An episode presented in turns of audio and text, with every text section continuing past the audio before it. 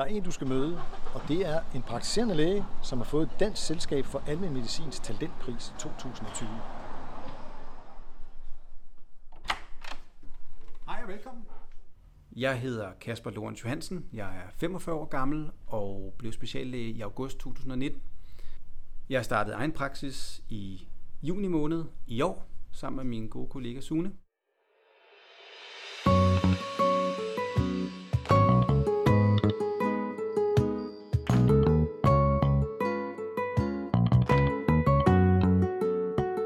Velkommen til Praktikus podcast.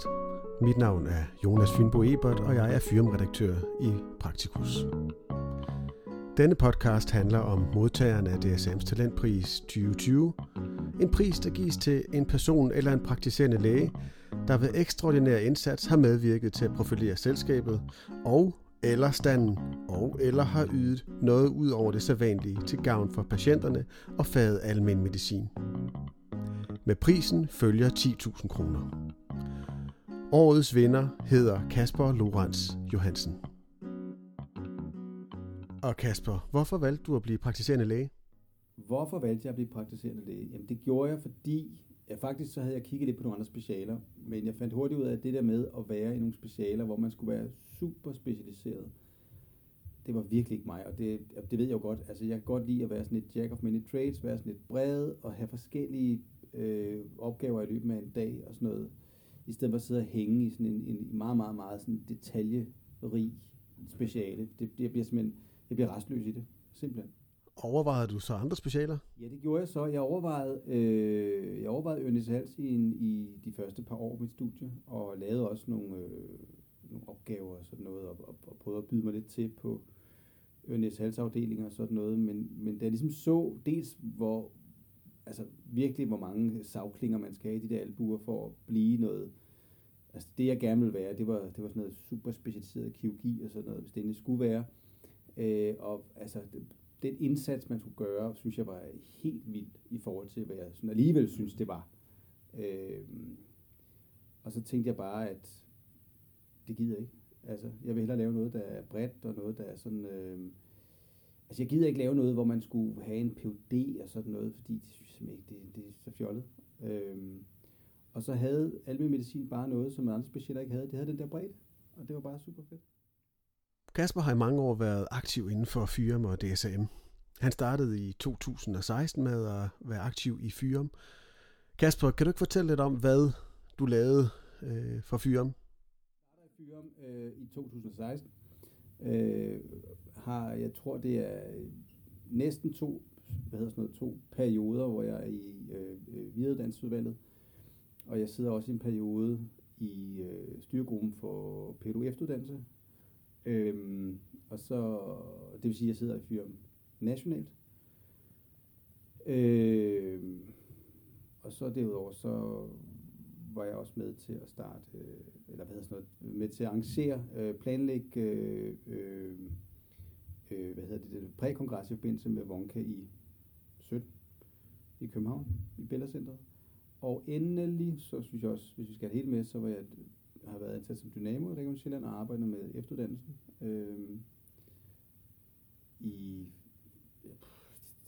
tre år, tror jeg. Det lyder godt nok som meget tidskrævende. Hvordan har du haft tid til at lave alt det fyrearbejde? Jeg tror ikke, jeg har mere tid til det end alle mulige andre. Øh, jeg er bare utrolig dårlig til at slippe noget, hvis jeg synes, altså hvis jeg simpelthen har bidt mig fast. Øh, og jeg, altså, Jamen, jeg tror, altså, jeg tror, jeg er svært ved ligesom at, at, at stoppe, mens lejen er god. Altså, jeg synes jo, det er en ærlig sag, når folk falder fra i projekter. Øh, det kan jeg simpelthen bare ikke finde ud af. Og så, så bliver sådan lidt, øh, så bliver jeg sådan lidt indbrændt, eller sådan lidt indædt, og så bliver jeg ved. Og så finder jeg tiden til det, tror jeg. På godt og ondt. Hvad synes du så, du har lært af dit fyrearbejde? Jeg tror, det jeg har lært allermest af at være i Fyrum, og nu DSM, og måske så deltid Fyrum, hvor jeg har siddet i flere sådan projektgrupper, men der er også i det her nuværende projekt. Jeg tror, jeg er blevet bedre til at samarbejde. Øh, jeg har, før i tiden har jeg altid klaret tingene selv, og tænkt, at det var den bedste løsning. Og der tror jeg sgu, at, øh, at det har været, har været sundt for mig at lære, at øh, det at være i en gruppe, og det at ligesom at ting de skal modne i en gruppe, og det, at det er klogt nogle gange at lige sætte sig på hænderne, og så lige tage en ekstra, en ekstra overvejelsesrunde, inden man ligesom kaster sig ud i noget. Det er rigtig sundt. Øhm, og det tror jeg, jeg har meget, lært meget af, fordi i, før i tiden ville jeg helt sikkert bare kaste en bold op i luften, og så var det den, der ligesom skulle bruges til sidst. Kasper har fået DSM's Talentpris 2020, blandt andet for sit store engagement i kampagnen Det gør en forskel, at vi kender hinanden. At han igennem flere år har beriget selskabet med sine talenter og sit engagement. Han har fået en fantastisk idé, at vi skulle lave en kampagne for vores fag. Ja, Kasper. Hvorfor var det vigtigt netop at lave den her kampagne? Jeg synes, det er vigtigt at lave den her kampagne, fordi at det er vigtigt, at vi gør opmærksom på os selv. Alle mediciner eller praktiserende læger kan noget, som andre ikke kan. Og nogle gange, så, så tror jeg lidt, at, øh, at vi glemmer, at, øh, at vi kan faktisk noget ganske særligt. Og jeg tror også set i lyset af... Øh, altså jeg var med ganske kort til nogle møder i forbindelse med, med, øh, med visionsprocessen. Det er jo længe siden, men jeg kan huske, at vi sad i de her grupper, og det var sådan enormt svært. Vi vidste jo alle sammen godt, hvad vi kunne, men det var enormt svært at sætte ord på, hvad vi kunne. Øhm, og så set i lyset af nogle overenskomstforhandlinger dengang, som, som kørte lidt skævt, og der var nogen, der talte, nogle politikere, der måske også sådan, måske ikke talte helt pænt om faget, så, så tænker jeg, det, det der er indlysende, det der er indlysende på en eller anden måde at fortælle de mennesker, vi ser til dagligt, altså borgerne, patienterne, hvem vi er og hvad vi står for, fordi vi har jo et eller andet form for tilhørsforhold til dem allerede, så hvorfor ikke på en eller anden måde gøde det og gøre det stærkere? Var det sådan, du fik ideen? Jamen i virkeligheden så kom det lidt af sig selv. Altså, den, helt, den helt rå version handlede om, at jeg synes grundlæggende bare, at vi skulle reklamere for os selv. Jeg synes, det var mærkeligt, at, man, at, at vi var så, så, så konservative, at vi ligesom aldrig ligesom overvejede, at, at vi også har en vare, der skal sælges. Øhm, og det var simpelthen det, der startede med, at så kom de her omstændigheder omkring med overenskomstforhandlinger osv., som gjorde, at det blev på en eller anden måde tydeligt, at der faktisk var et behov. Og så øh, kunne jeg jo skele lidt til blandt andet Australien, hvor, at, øh, hvor de lavede nogle kampagner, som jeg synes var fabelagtige, hvor de var sindssygt gode til at gøre opmærksom på sig selv. Øhm, altså og så tænkte jeg, det, det er vi nødt til at gøre. Altså det kan ikke passe, at vi kun reklamerer for os selv internt og sådan lidt underforstået hele tiden. Øhm, folk er nødt til at vide, hvad vi laver. Øh, og, og jeg har indtryk af, at det er ikke alle politikere, der ved, hvad det er, vi laver. Kampagnen handler om læge-patient-forholdet og om, at det er vigtigt, at lægen og patienten kender hinanden. Hvorfor er det vigtigt at have det forhold, og hvorfor er, er kontinuitet vigtigt? Kontinuitet er super vigtigt, og alle, der har arbejdet med patienter, ved, at det er super vigtigt. Det handler noget om, at man, øh, man får det her fælles sprog, men man får også mere end det. Man får også den der baggrundsviden, både i forhold til den pågældende patient, men måske også i forhold til de nære familierelationer, der gør, at man pludselig forstår nogle dynamikker, som man ellers ikke vil se. Øh, og jeg kan da se for mit eget vedkommende, så er jeg jo kun i begyndelsen af mit lægeliv som praktiserende læge, men allerede nu begynder jeg at få nogle genganger, nogle folk, som har, har et særligt behov, og som, som på en eller anden måde knytter sig særligt meget til en på grund af deres problemstillinger. Og her er det jo fuldstændig afgørende, at man kender det hele billede, fordi det er komplicerede problemstillinger, som ikke kan løses ved, at øh, patienten kommer ind ad døren, og så sidder vi 10 minutter og snakker, og så kan vi ligesom udstikke en retning. Det er utænkeligt. Øh, så det er super vigtigt, at vi kender hinanden. Øhm, og jeg tænker også, det er ikke mindre vigtigt i en tid, hvor hvad skal man sige, sundhedsvæsenet bliver mere fragmenteret. Der er, der er nogen, der prøver at trække i en anden retning i forhold til licensklinikker og hvad det snart hedder alt sammen. Øhm, der går simpelthen så meget tabt i det, efter min mening. Det er klart, at når man kender hinanden godt, på sådan et mere sådan, øh, ikke så meget måske behandler patientplan, men på et mere sådan menneskeligt plan, så får man nogle, nogle, nogle indsigter eller nogle oplysninger, som er super vigtige, og som også giver en mulighed for rent faktisk nogle gange at bruge sig selv som menneske, og ikke som læge, i en eller anden given situation. Og jeg kan da allerede nu sådan komme i tanke om i hvert fald en situation, hvor jeg i hvert fald har ligesom åbnet op for min egen, hvad skal man sige, sårbarhed over for en patient, som havde det svært. Øh, og gjorde, at der var nogle ting, der gav mening for den her person, som jeg kunne simpelthen ikke illustrere det på andre måder. Øhm, og det synes jeg var fint at gøre, måske sådan en gang imellem, hvor det ikke kan være anderledes. Og det ville jeg jo aldrig kunne, hvis jeg bare var et eller andet tilfældig en, som man møder i et, i et hospitalsambulatorium i de der 10 minutter, kvarter, eller hvad man nu gør. Så det synes jeg er rigtig vigtigt. Jeg vil næsten også nævne, at øh, hvis vi skal være sådan lidt mere bevæge sig op på sådan lidt mm, mere sådan øh, videnskabeligt, formelt plan, så må man også bare sige, at vi har jo videnskab, der viser, at det virker, at læge og patient kender hinanden. Altså det helt konkret, så ændrer det jo øh, mortaliteten, at læge og patient kender hinanden. Og det er i sig selv det, der bestemt også værd at tage med. Synes du så, at du har taget noget med fra kampagnen over i dit virke som praktiserende læge? Jeg synes ikke, jeg har taget, hvad skal man sige, det er jo svært at svare sådan en til en på. Jeg synes, jeg kan ikke sige, at jeg har taget en erfaring og ligesom implementeret den, eller skal man sige, over for en patient, men, men, men det understreger, altså jeg har jo fra starten af været stor, hvad skal man sige, støtte for det budskab, der hed, det gør en forskel, at vi kender hinanden. Og, og jeg er jo bare blevet bekræftet i det gang på gang på gang i mit virke som praktiserende læge.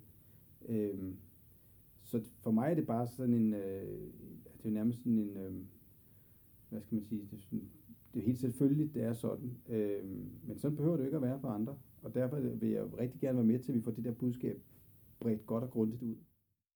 Det har været fantastisk at følge med i, i, i den her proces sammen med Kasper. Også fordi Kasper, han har jo, han har foretaget sådan en transition, tror jeg det hedder, når man, når man går fra at være læge under uddannelse, blive færdig som praktiserende læge, eller som almindelig mediciner, og så nedsætte sig som nogens læge, det at blive nogens læge, det er jo det, det, her, det hele handler om her. Og det er Kasper blevet undervejs i den her. Kasper, vi hører her DSM-formand Anders Beik fortælle lidt om det der med, at du er gået fra at være kampagneleder eller kampagneidemand til nu at blive nogens praktiserende læge. Hvordan synes du selv transitionen mellem at have lavet den her kampagne til nu rent faktisk at sidde og være nogens praktiserende læge har været?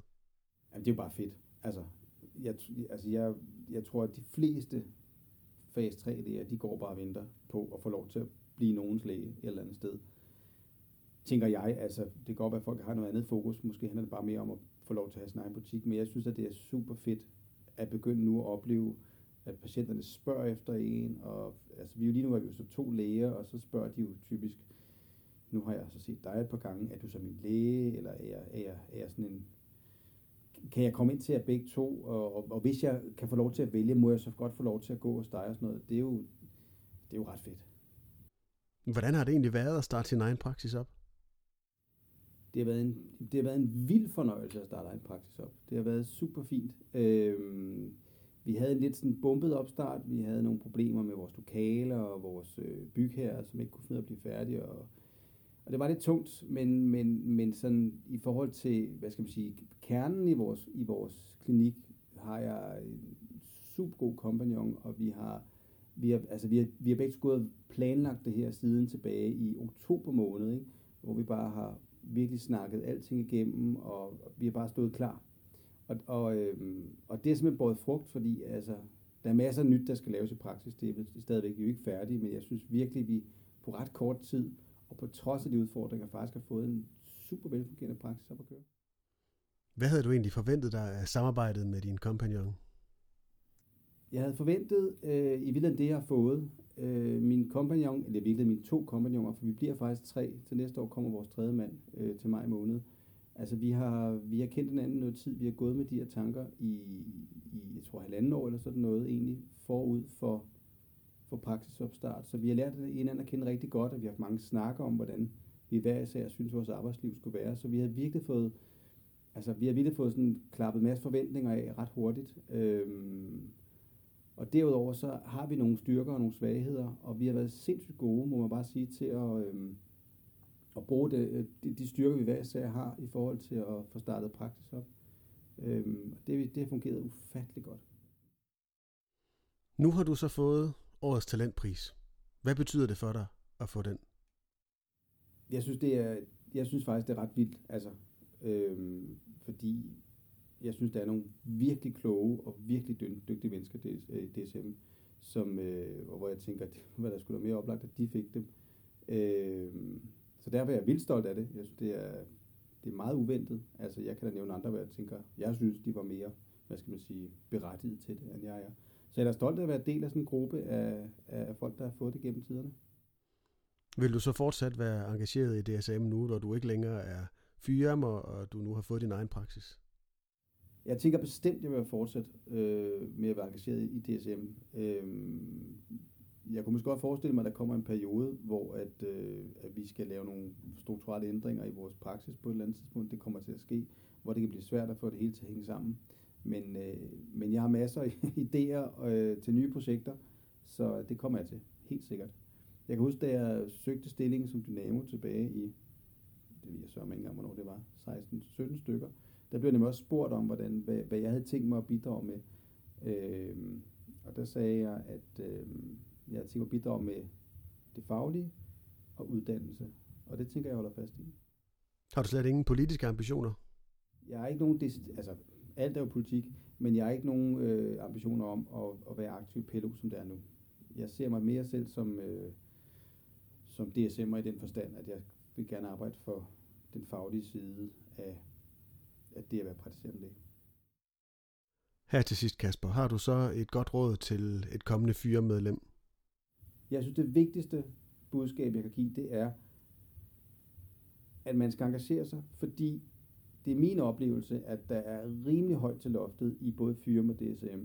Så har man en eller anden crazy idé, så kan den faktisk komme rigtig, rigtig langt. Øhm, der kommer, dengang jeg var med i Fyrem, der var nye kampagner hvert år, og det var sgu da ikke alle sammen, der, der ligesom, hvad skal man sige, tog luft. Nogle af dem, de, de, de nåede sgu ikke så langt. Men bare det, at, at, at, at der er midler og mulighed til at prøve nogle ting af, synes jeg er, er super fedt. Så det er den store opfordring. Hvis jeg så skal være det gamle far, så vil jeg sige, før nu projekterne til ende. Det, det er set mange gange i fyremregi blandt andet, at folk falder fra undervejs, og så skal man lade være. Man skal gå ind i det med engagement og med ønsket om at føre det til ende. Det var de sidste ord fra Kasper Lorenz Johansen, vinder af DSM's Talentpris 2020. Manuskriptet til denne podcast er lavet af Jonas Fynbo Ebert, og interviewet er optaget i samarbejde med Sine Barrett Madsen. Der er brugt lydklip fra DSM's egen video om talentprisen. Musikken til denne podcast er lavet af Andreas Kempe.